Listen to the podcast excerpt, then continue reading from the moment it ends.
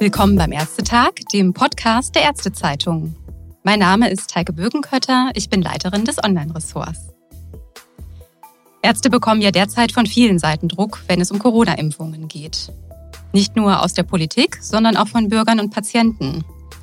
Die einen können gar nicht schnell genug einen Termin zum Boostern bekommen und sind deswegen gereizt. Aber dann gibt es eben auch noch die Gegner der Corona-Maßnahmen und die Impfgegner.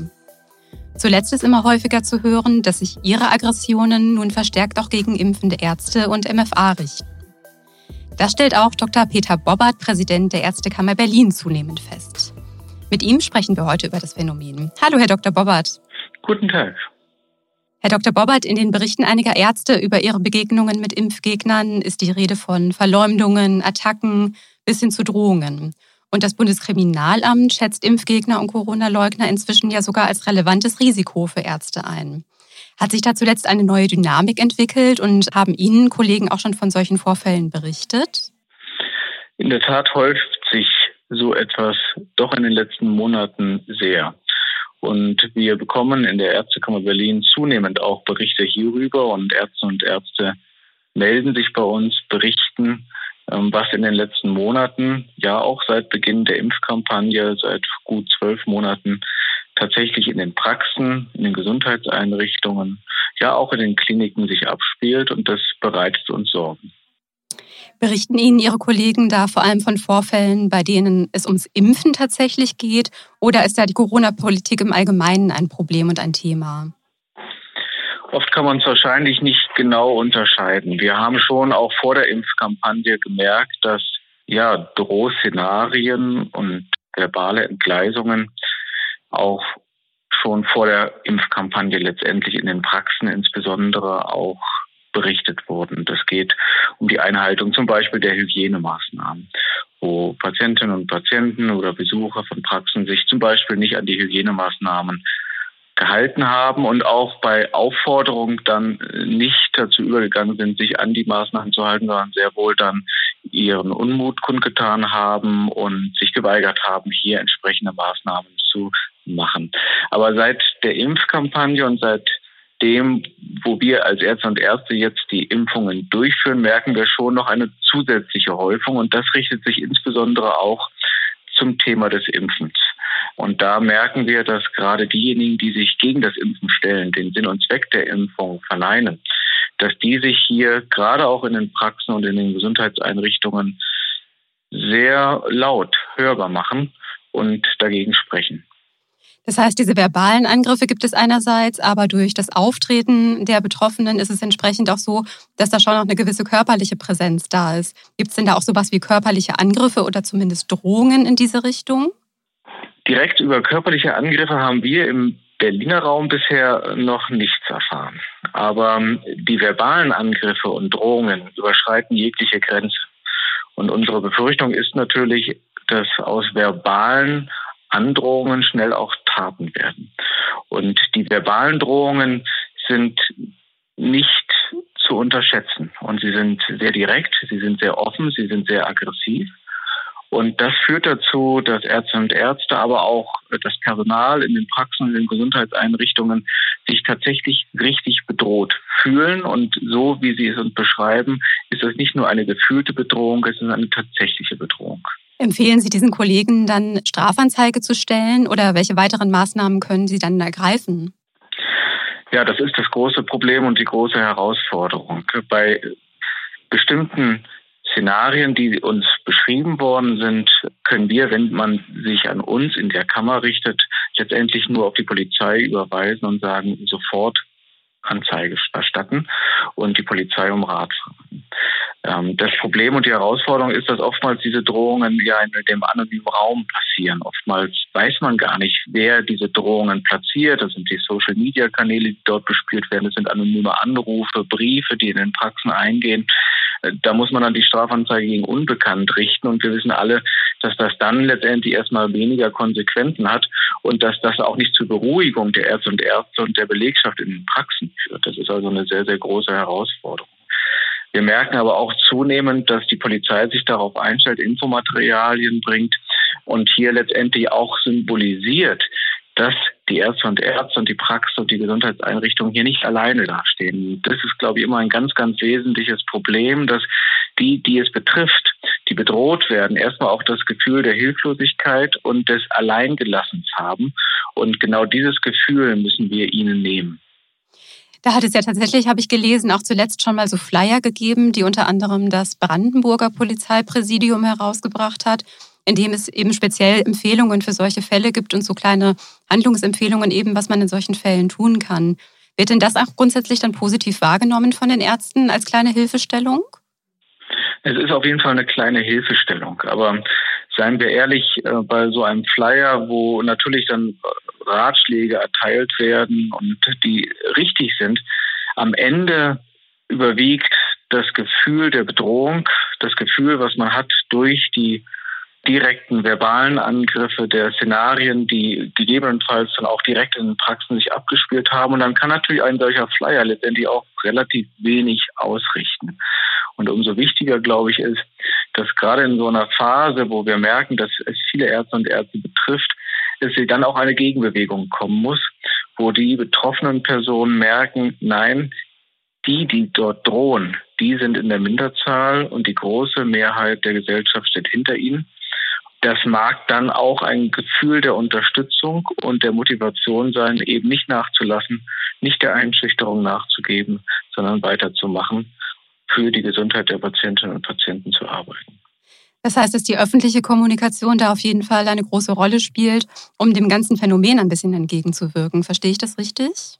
Ganz genau. Wir haben als Kammer uns vor wenigen Wochen deswegen auch öffentlich sehr stark geäußert. Da steht Berlin nicht allein da. Andere Kammern haben das genauso gemacht, um einfach auch die Problematik aus der Anonymität herauszuholen und sie öffentlich zu machen und klar zu machen, dass das ein Problem ist, um die Augen aller zu öffnen. Denn es ist nicht ein Problem des Einzelnen, der dort bedroht wird. Wenn wir merken, dass Ärzte und Ärzte und andere Berufe im Gesundheitssystem bedroht werden, ganz aktiv, aggressiv, direkt bedroht werden, weil sie ihre Arbeit machen im Dienst der Gesundheit der Bevölkerung, dann ist das ein Problem von uns allen, von der gesamten Gesellschaft. Und genau das ist ebenso wichtig, letztendlich wirklich in den Mittelpunkt der öffentlichen Diskussion zu bringen. Haben Sie denn eine Theorie, warum sich diese Wut und dieser Hass da teilweise jetzt so verstärkt gegen die ausführenden Ärzte auch in der Impfkampagne richtet? Hat sich da vielleicht auch von der Politik was auf die Ärzte übertragen? Tatsächlich ja. Ich glaube schon, dass wir hier eine Strömung haben, die sich verselbstständigt hat. Da kommt ja vieles zusammen mit Verschwörungstheorien, zum Teil mit Unwissenheit, zum Teil mit der ganz allgemeinen Unzufriedenheit im Rahmen der Covid-19-Situation. Das haben, sehen wir ja im gesellschaftlichen Diskurs derzeit ja auch, was dazu führt, dass Menschen, die sich politisch engagieren, hier ganz aktiv bedroht werden, ohne Hemmungen. Und diejenigen, die in den Gesundheitsberufen arbeiten, in den Praxen, die sind oftmals ja auch diejenigen, die dann direkt vor Ort im Kiez arbeiten, diejenigen, die dann vielleicht für die, die da einer solchen auch Verschwörungstheorie hinterherhängen, die tatsächlich dann die ersten Ansprechpartnerinnen und Partner sind und Kontaktpersonen, wo dann sich gegebenenfalls die ganze Aggression dann ablehnt. Das macht die Sache auch so gefährlich der erste greifbare Kontakt quasi, wenn man sozusagen da jemanden antrifft, auf den man das dann projizieren kann entsprechend. Ne? Ganz genau. Und wie sieht es aus mit anderen Maßnahmen, wenn man sich jetzt wirklich bedroht fühlt? Hat man ja zuerst mal den Impuls, dass man sich tatsächlich auch ganz praktisch schützen möchte. Gibt es denn da auch schon Ärzte, die sich überlegt haben, wie sie ganz praktisch ihre Praxisräume zum Beispiel schützen können und die vielleicht nicht mehr so ganz unbedarft jeden reinlassen? Ja, da gibt es diese Beispiele. In Berlin gibt es das Beispiel, dass eine Praxis hat schließen müssen, weil die Belegschaft sich schlicht nicht mehr sicher gefühlt hat und sich nicht imstande gesehen hat, aufgrund der massiven Bedrohungen, die durch anonyme Anrufe, durch, durch Drohschreiben, aber auch durch Verleugnungen in Social-Media-Kanälen existierten, dass sie schlicht nicht mehr arbeiten konnten. Und deswegen wurde die Praxis vorübergehend geschlossen. Sie wurde dann wieder eröffnet, allerdings dann auch mit Schutzmaßnahmen, dass auch Gebäudeschutz engagiert worden ist, um Präsenz dort zu zeigen. Und das zeigt, welche verheerende Konsequenz ein solches Bedrohungspotenzial hat. Wir haben glücklicherweise im Berliner Raum noch nicht die Grenzüberschreitung vom Verbalen in den tatsächlichen Taten. Aber selbst die verbalen Drohungen führen eben dann schon dazu, dass diejenigen, die bedroht werden, sich verändern. Und das führt natürlich auch zu etwas, was doch unser Mittelpunkt des Berufes darstellt, nämlich die Arzt-Patienten-Beziehung, die ein Vertrauen beinhaltet. Und ohne dieses volle Vertrauen zwischen Ärzten und Ärzten zu ihren Patientinnen und Patienten können wir gar nicht gut arbeiten und es ist schlecht für die Gesundheit. Und genau durch diese Drohungen, durch diese subtilen, andauernden Drohungen, die manchmal nicht nur subtil, sondern direkt und aggressiv sind, wird dieses Vertrauen untergraben und es entsteht Misstrauen. Vielleicht erst ganz klein und dann immer, immer größer, verbunden gegebenenfalls auch mit Angst. Und das ist dann die Konsequenz, die wir dann sehen, nämlich dass durch dieses Misstrauen die Arzt-Patienten-Beziehung leidet dass Ärzte und Ärzte und Belegschaft anders agieren in ihrem ärztlichen Alltag. Und das führt zu einer schlechteren Qualität unserer Arbeit und somit auch zu einer schlechteren Gesundheitsversorgung in den Praxen, in den Kliniken, in den Gesundheitseinrichtungen.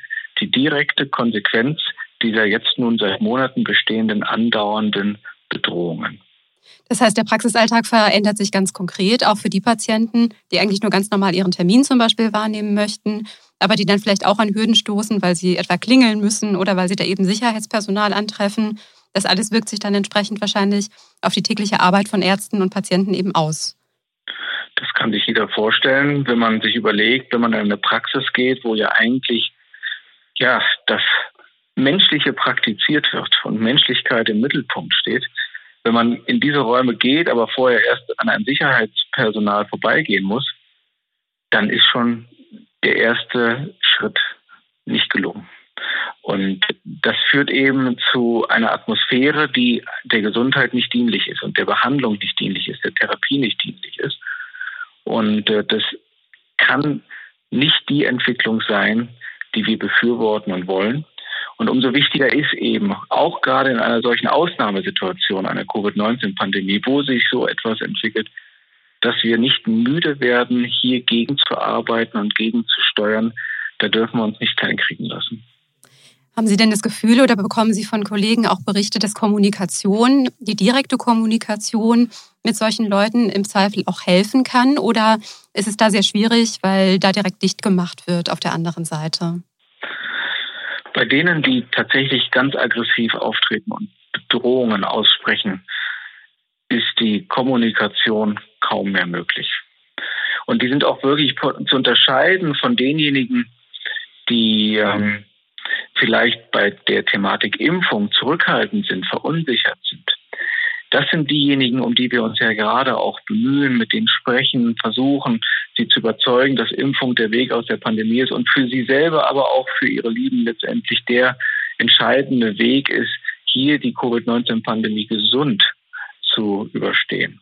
Aber diejenigen, die schon so aggressiv sind, die Drohungen aussprechen und dies teilweise nicht nur anonym machen, sondern ganz mit Klarnamen, bei denen machen wir zumindest die Erfahrung, dass da Kommunikation und Überzeugung und Diskussion auf einem vernünftigen Level nicht mehr möglich ist. Und umso wichtiger ist dann eben klare Kante zu zeigen und zu zeigen, das, was ihr macht, ist falsch und das, was er macht, das hat zu unterbleiben. Ansonsten muss es entsprechende Konsequenzen geben, juristische Konsequenzen. Ich stelle mir vor, dass es gerade auch in den Impfzentren und bei diesen öffentlichen Impfaktionen ein Problem ist, weil die ja tatsächlich für jedermann zugänglich sein sollen. Das ist ja genau der Sinn dahinter.